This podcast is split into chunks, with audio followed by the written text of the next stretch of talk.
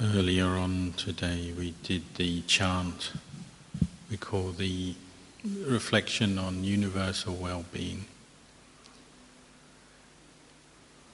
And included in that chant, we recollect the fact that we are the owners of our karma, the owner of our karma, heir to our karma, born of our karma, related to our karma, abide supported by our karma. Whatever karma we do, whether good or ill, we are the heirs of that.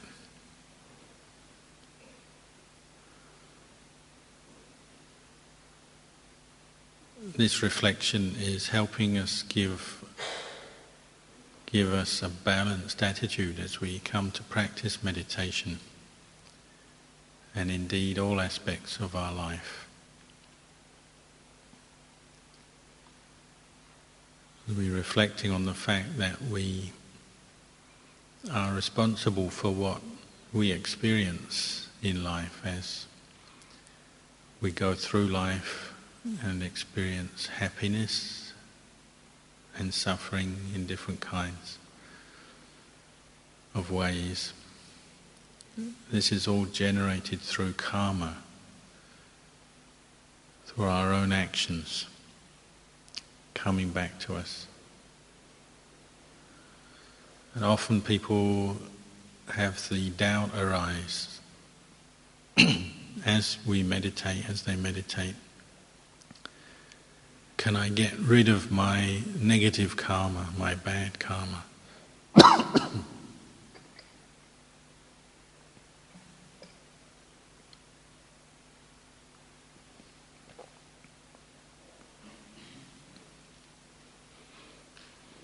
this reflection reminds us that we are the owners and inheritors of our karma, in that it's just a natural law that we can come to understand through our meditation and have to accept it. What has gone has gone, what has happened has happened, good and bad. And it's affecting us all the time the way we think, our views and attitudes, the pleasant and unpleasant experiences that come back to us in life are generated through our previous karma, previous actions. And as we meditate, we see this. We meditate and we're seeing the fruits of our karma arise all the time the different thoughts, emotions that arise as we try and meditate. We have the karma of our bodies, how our particular body feels at any one time. Our body may be strong and healthy, or a bit weak, or ill, or achy, older, or younger, male, female. These are all aspects of our karma that we start to observe as we meditate. Then the amount of agitation and restlessness in our mind is our karma as well.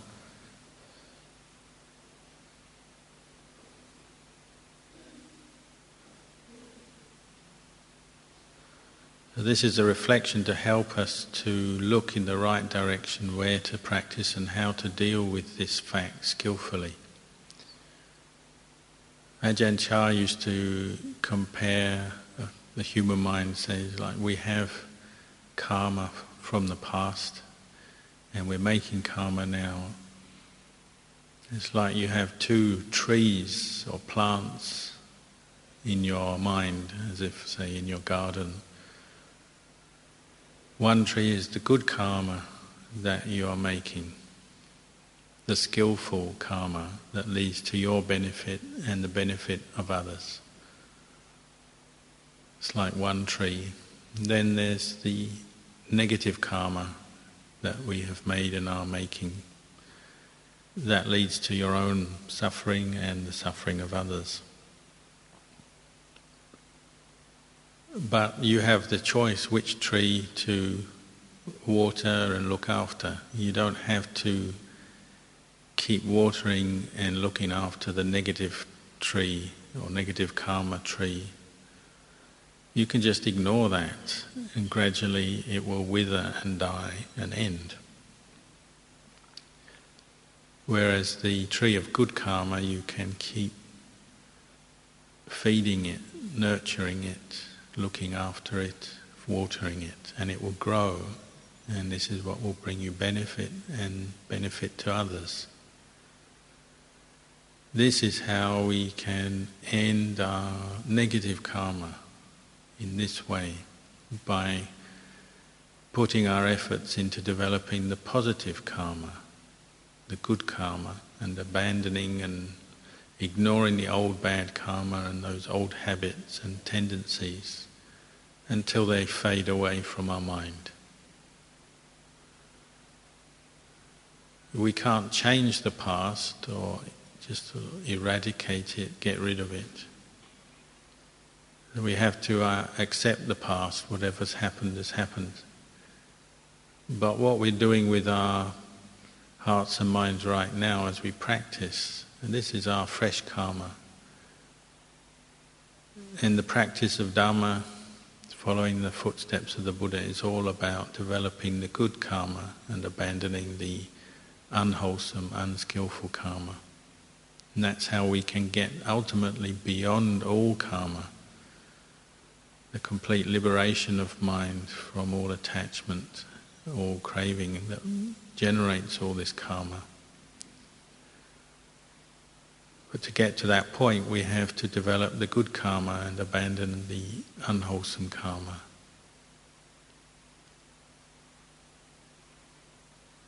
So as we practice mindfulness here, right now, meditating, in mindfulness, that quality of mind of knowing in the present moment is very good, powerful, good karma.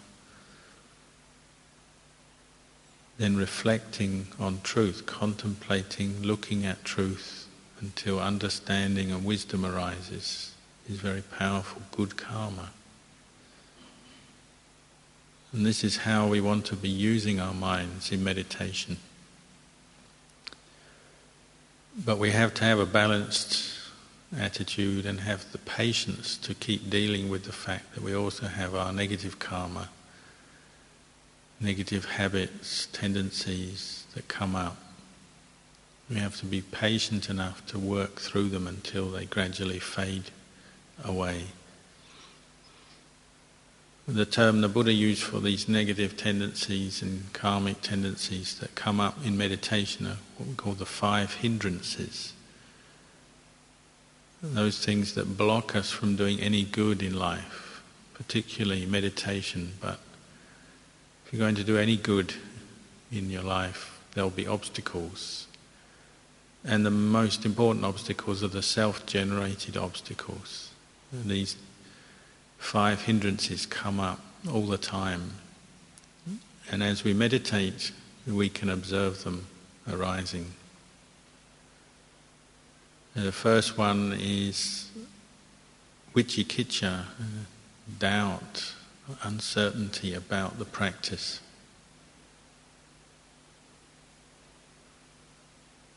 It'll be that quality that brings you to doubt even maybe whether you should be here at all. Should I be doing meditation? Or doubt about the technique?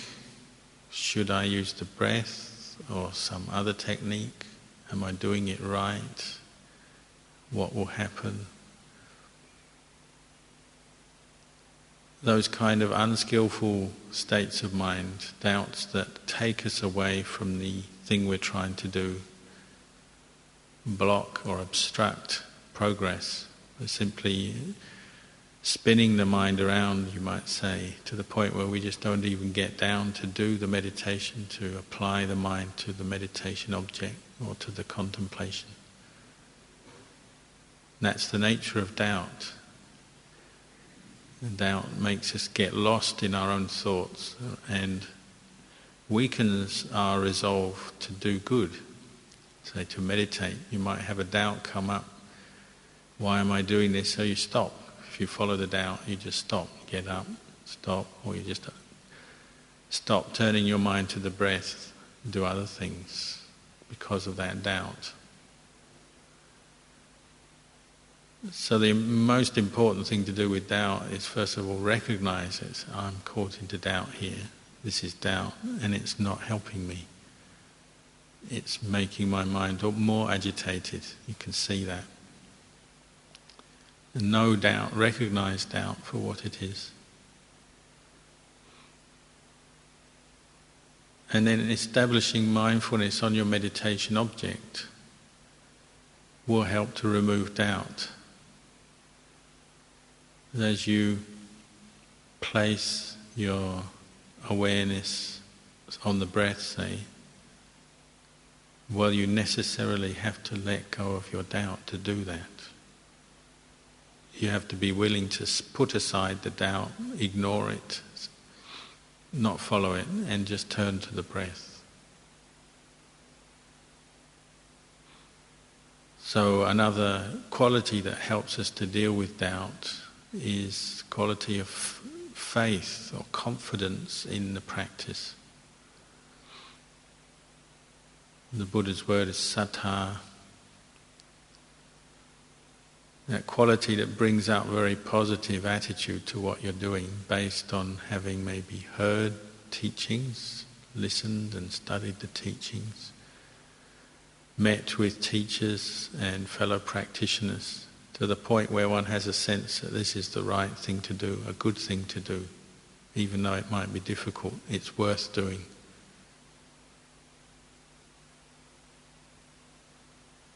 So very valuable to mix with fellow practitioners and teachers, spend one's time with the teachers to gain more confidence, more faith in the practice so that one has this positive energy, willingness to put effort into the meditation. One has a sense of trust that others have done this and it's worked for them, therefore I can do it. So it's both trust in the Buddha and the teachers, and then trust in your own potential to practice just like anyone else. As a human being, you have your own potential, your own your own mind can be trained and developed in this practice.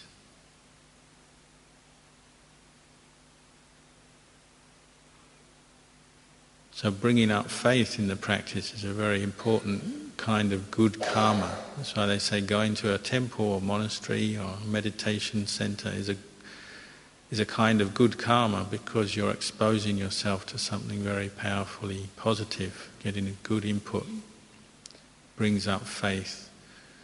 Hearing Dhamma is good karma, listening to Dhamma and then remembering and thinking about the Dhamma that you've heard is good karma. Because it helps to dispel doubt and uncertainty, skepticism that might plague you as you're trying to meditate. Of course, the best antidote to doubt is actually doing the practice to the point where you see some result for yourself. Practicing meditation until you experience some peace and calm as the mind lets go of all the distractions, including the doubts. Until you know for yourself that this is peaceful, more peaceful than it was before you know this is good for you. you. You know you have a sense of inner peace, contentment arising. And that memory and that awareness of that contentment, even though the contentment itself may disappear, at least you have the memory. And that helps to feed and support your faith to keep practicing.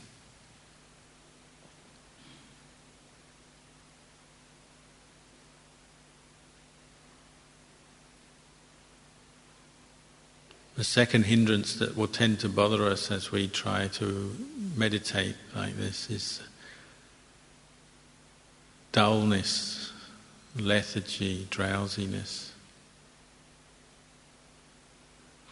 And again, like doubt, you have to recognize this state of mind as it's arising. for what it is. And particularly now, during the middle of the day after a meal, digesting your food, being up for a while, maybe might be quite easy as you sit down here and your body and mind starts to settle down. You feel relaxed, easy to drift into dullness. Or you start dreaming and then find yourself falling asleep. So the antidote is to catch that, catch that mood, that feeling as it's coming. If you recognize the symptoms of it, say the early symptoms of dullness, as the mind maybe starts to lose awareness of the breath, slips into a dream state, or becomes a bit dull, can't think of anything at all, and then physically, the posture, usually your posture starts to weaken and you become a little bit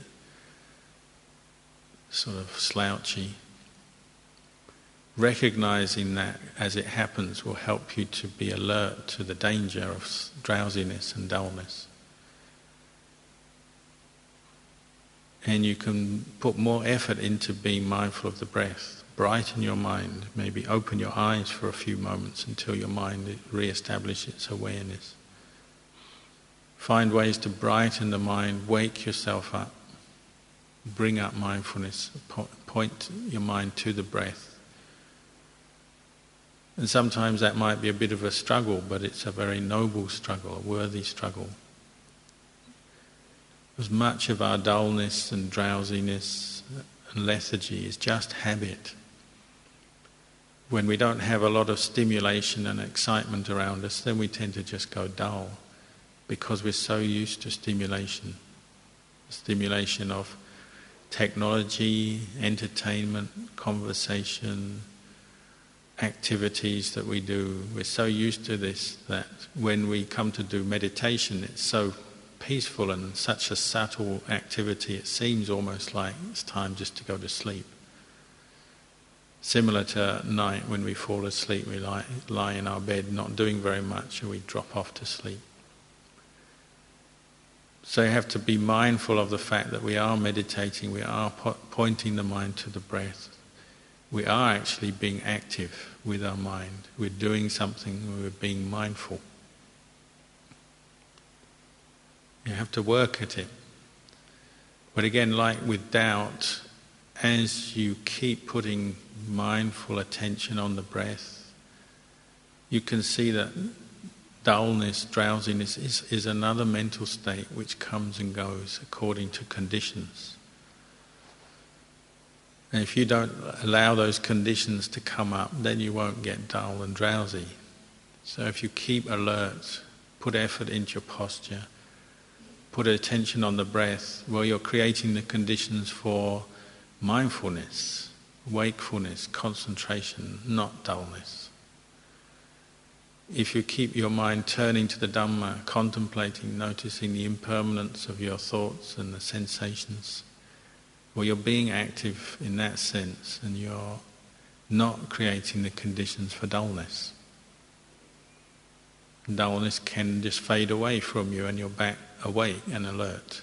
And you'll see during the course of meditation you might have periods where you feel dull, but then you work through them and you get beyond them.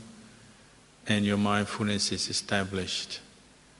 And again, you gain your own faith in what you're doing, the good karma and the positive results of what you're doing. You see for yourself, you know for yourself. You know it can be done. It may not always be easy, but you can do it, and you know you can do it if you really try.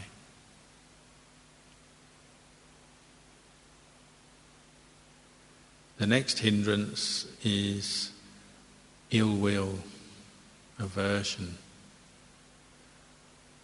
which again very common for the meditator.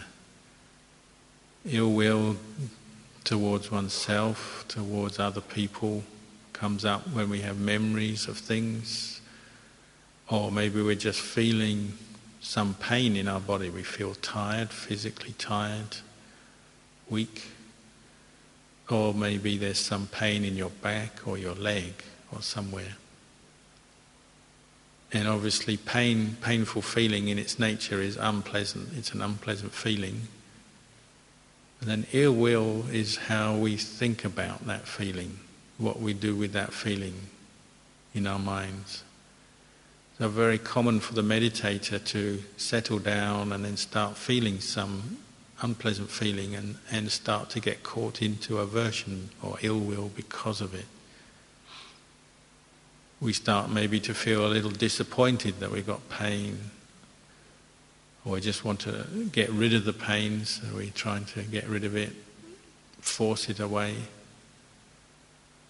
Or we get upset with ourselves for having the pain, blame ourselves or someone else, or blame somebody for making us tired if we feel tired.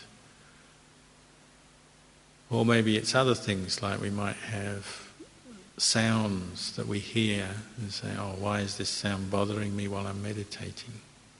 the sound of other people. Or it might just be memories about other incidents in our life that bring up ill will. As we meditate, we remember something somebody said or did and we react to it. So ill will has its conditions, its causes. Things will prompt it. But again, the practice is to recognize it for what it is. See the ill will as it's arising. No, oh, this is ill will. Already that's half the battle won, the victory. Half the victory is just by seeing the state of mind of ill will arising, knowing it for what it is, becoming aware of it, and then recognizing it and turning back to the breath. Some people might get caught into ill will or aversion because they have ill will. They become angry because they're angry. Say, I shouldn't be angry, I should be meditating, I should be with the breath. And because they've got angry thoughts arising, they become more angry. But the skillful way to deal with ill will is to turn away from that which, that way of thinking that thing that you're thinking of or directing your mind to that is generating the ill will. So, say in the instance in, of pain in your body, one way to deal with the ill will that might be coming up because you feel some pain is to turn to the breath and just ignore the pain. Or if you hear a sound that's disturbing, you turn away from the sound and just go to the breath and ignore that sound if you can do it.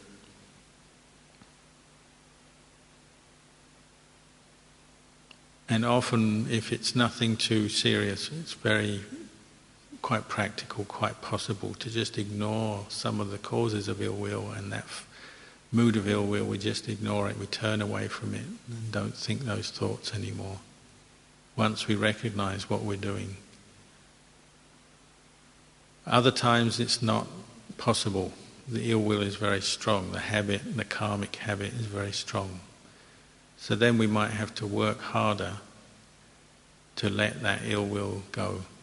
We might have to bring up the reflection on metta, compassion, kindness, directed towards ourselves or some other person. If it's a memory about ourselves and we're unhappy about ourselves for making mistakes or doing something wrong, we might have to forgive ourselves at that time. Memories of other people, we just forgive them so that we can let go of that ill will. Think of something more positive, maybe. If it's towards oneself, one is thinking of some of the positive aspects of one's life, the goodness of one's life, because we have many good things that are still there to be known in our lives, what we've done and how our lives have been up until now. The very fact that we are a human being able to come and practice meditation in, indicates we have much, much good karma, supportive karma helping us. When we think of this, it helps to balance any negativity we have towards ourselves and similarly to other people, to recognize that other people have their good side and the goodness of other people. we bring up this reflection to help direct the mind to something more positive, to let go of that ill will. And if we've ever done this successfully, just like with doubt or sleepiness, then the act of recognizing ill will, being mindful of it, letting it go, generally brings one a sense of joy and relief in the mind that one has let go of that ill will and that negativity. One feels free, just like when you've been ill and you got better that freedom brings with it its own sense of contentment and happiness. You can see that ill will was just an impermanent state of mind. It's not the real you or some lasting self. Sometimes we say, I'm, I'm an angry person, my character is angry, but all anger, all ill will is a state of mind that arises and passes away. When we're fully mindful of that, we've observed it come up, but then we've observed it pass away. Then you gain some wisdom there for the future that sticks with you, that understanding. All ill will is impermanent. It's impermanent, doesn't last, unenduring, it's not self. It's a state of mind, condition of mind. As one starts to drop whatever ill will, negativity one's had, the, what comes up in its place is sense of joy, contentment. So you're meditating and you're still caught into ill will, just trying to be mindful of the breath. We find it a bit boring, maybe. You know, ill will can be very subtle, just dissatisfaction with what we're doing. Find it too boring to just watch the breath you notice if you persist at that point where your mind's getting a little bored and wants to do something else, and you just quietly push on with the meditation and don't give in to the mood of boredom at that time. Often, as the mood fades away, you for, basically you forget that mood, ignore that mood, and forget the mood. The breath can suddenly become very interesting, absorbing they say when ill will drops away, then we start to become very content to be meditating within ourselves. We become very interested in the object of the meditation, the breath. Even if you still have some pain in your body that won't go away, you can bear with that pain much better because you're starting to be more content. You're separating between the painful feeling, maybe, if you have it, and what your mind thinks about it. Your mind is no longer caught into an aversion or anger because of the pain. The, the mind becomes more content as it turns to the breath, and one can just know the pain as pain. If you've ever had that experience, you'll know that you can quite happily sit with even what would normally seem very strong, uncomfortable pain especially pain that you have no choice but to have to be with, can't get rid of it. Meditation can help you deal with it very well by becoming very tolerant towards your own pain. Using the breath as your meditation object you let go of the ill will and your mind becomes very peaceful with the breath and you just see know the pain for what it is. Just say there's this pain there but I'll accept it for what it is. I won't fight it resist it hate it. This is the arising of what we call piti rapture. Meditation. As ill will negativity and irritation fades the mind becomes very content to be meditating, very interested in the meditation. Sometimes this piti, this rapture becomes very intense, so we feel like a whole body becomes very light. Sometimes it feels like our hairs stand on end. Sometimes we have tears. Sometimes we feel like even we're floating in midair and the feeling, the heaviness of the body has all disappeared. Maybe it's just the feeling of the breath is all that's left. Piti can be, in a way, it can be distracting for, by itself, just these new experiences of the mind becoming more joyful with the meditation as it lets go of anger. But one just keeps meditating and noting it feels like this, even though it's a new experience, one just notes it, lets it go and carry on meditating.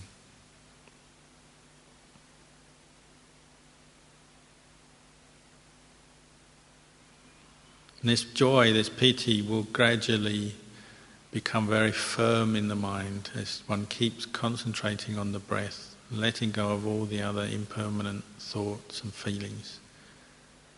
And it gives a great evenness to one's mood. The mood of the mind as it's concentrating on the, on the breath becomes very even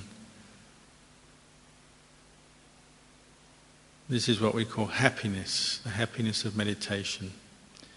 And this counters the basic agitation and restlessness of the mind, the fourth of the hindrances to meditation. We all experience a restless mind from time to time.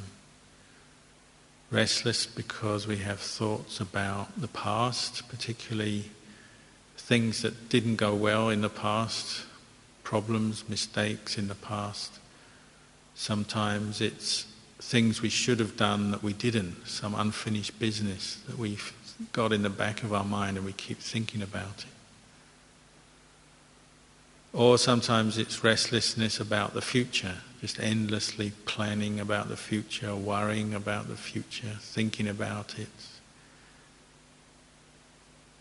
so this also, like all the other hindrances, we have to learn to recognize it when it comes up.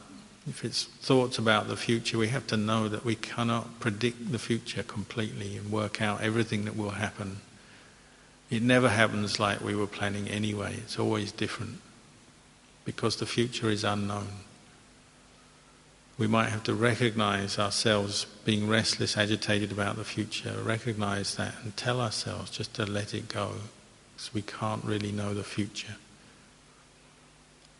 Restlessness about the past, we have to know that as well. We can't change the past, we can't undo the past. All we can do is make our determination to learn from the past. The good we did, we learn from that, try to do more of it the mistakes, the bad things, we try to avoid them in the future. One recognizes restlessness and agitation for what it is and see how it's a hindrance. And as one lets it go, well, then the mind starts to experience the happiness, this contentment and the happiness of a peaceful mind as it settles down on just one thing, the breath not thinking many things, not darting around, getting very tired or worked up. We're just settling down, awake, energetic, focused on the breath itself, peaceful, content. This is what we call sukha. One has sukha vedana, a pleasant feeling arise. And maybe at this point, maybe those pains in the body might just disappear altogether temporarily and the mind and body become very peaceful, content. And the mind becomes very one pointed on the breath. But still, there's one other hindrance that can bother us as we practice, and that's the one of sensual desire. Of course, these hindrances come up at any time, not just one after another or in a particular order. But the most difficult hindrance to let go of is sensual desire, the desire for different kinds of sense objects. So it's that concern and thinking about sights, sounds, taste, smell, touch, and then just ideas, concepts based on previous sense contact that come up in the mind itself. So even if you're meditating quietly on your own, you can't hear anything, can't feel anything, you're not looking at anything, can still have a memory of past sense contact come up.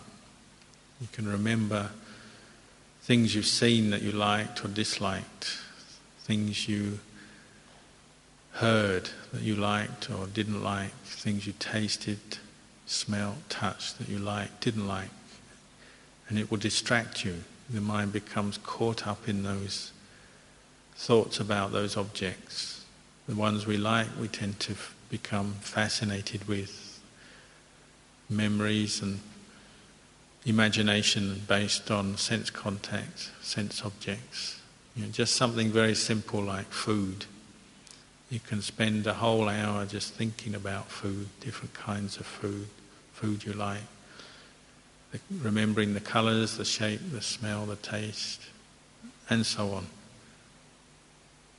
taking you away from the meditation. Ultimately, the only way to get beyond sense desire and the kind of craving that it brings up, the desires, the stimulation it brings up to the mind, the only way ultimately is to one point the mind, focus the mind on the object, in this case the breath. To the point where the breath is so peaceful, so satisfying, one becomes so interested and absorbed in the breath that all the other sense objects become of lesser importance to the mind. We can see that they are more temporary in the pleasure they give. You know, the best kind of pleasure, pleasurable experiences you can think of. If your mind becomes really one pointed on the breath, at that time, everything else will seem secondary, less important, less satisfying, more fleeting, more temporary. The peace of a peaceful mind focused on the breathing, one pointed, not distracted by sight, sound, taste, smell, touch. That kind of happiness is very, very deep, long lasting, and you won't forget it either. The Buddha compared it to the refreshing feeling that comes, say, with water. Say, when you have rain after a long dry period and everywhere's dusty and hot that refreshing feeling that comes with rain is like the refreshing feeling of samadhi, of a one pointed mind, where your mind has let go of everything else, all the other concerns about sights and sounds, memories and imaginations and plans, all drop away and the mind just comes one pointed on its object, very content, satisfied. If you experience that, you might be able to sit quite happily for a long, long time, even for many hours, because the mind is peaceful within itself, becomes very bright, awake, not distracted, not concerned about other things. So sometimes when one's very peaceful in meditation, one doesn't feel hungry anymore, doesn't feel itchy or painful in the legs. One isn't disturbed about thoughts about the future and the past. Just very content to be from moment to moment with the breath as one's meditating.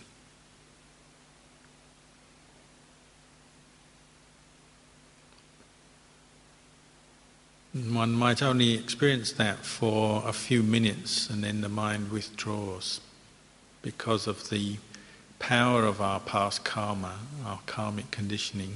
The mind does become peaceful and content like that for a while, but then withdraws out of that state of brightness and awareness, and we start to think again.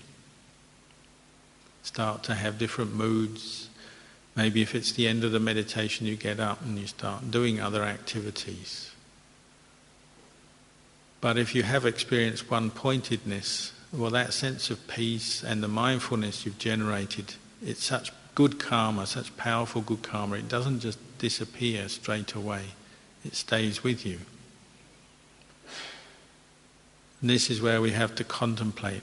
As we become peaceful, we have to maintain our mindfulness at that point. If you finish your meditation, Don't let the mindfulness finish. Carry on practicing mindfulness as you get up and go and walk or you go and do some other activity. You want to try and keep the mindfulness, maintain that.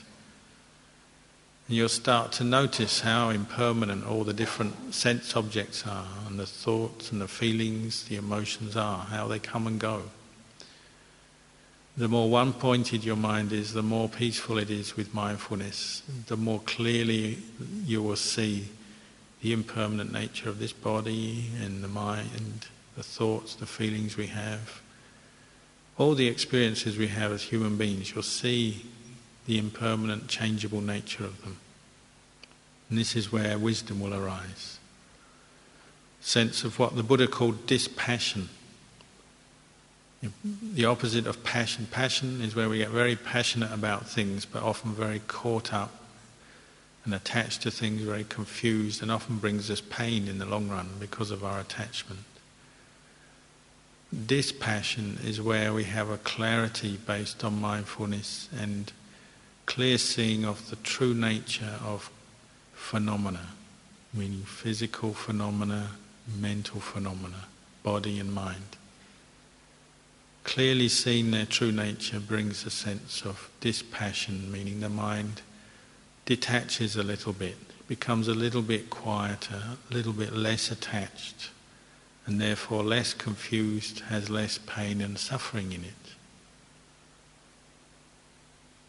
As we practice meditation, if we do it regularly and we experience more of this peace and mindfulness, then you come to look at the world in a different light come to look at the world more like the Buddha did. And the Buddha saw that the world is an impermanent place. All the possessions we have are impermanent, they don't last forever. The trees and the mountains, the things around us don't last forever. And we cannot own them. We cannot really own them forever and say these are really ours because they're impermanent.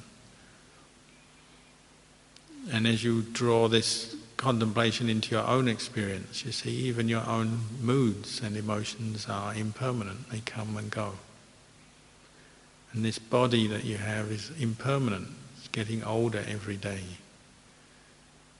It's changing, it's affected by hunger and thirst and aches and pains and then getting older every day.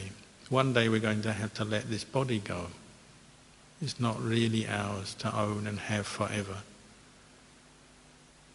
This is the kind of understanding that meditation gives us as we see with mindfulness the impermanence of this body and mind gives rise to dispassion, meaning a sense of peace, letting go. The opposite of clinging on, the opposite of attachment. And when the mind is letting go, then it's free, isn't it? It's free so it feels peaceful.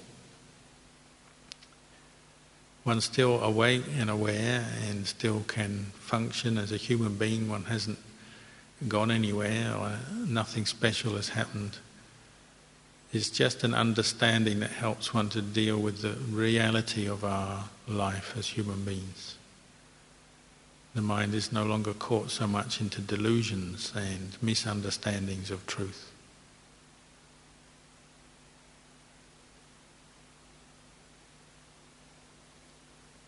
So we have a few more minutes just left of this meditation period. I'll, we can finish the next 10 minutes in just quietly meditating till the sound of the bell and then there'll be some walking meditation.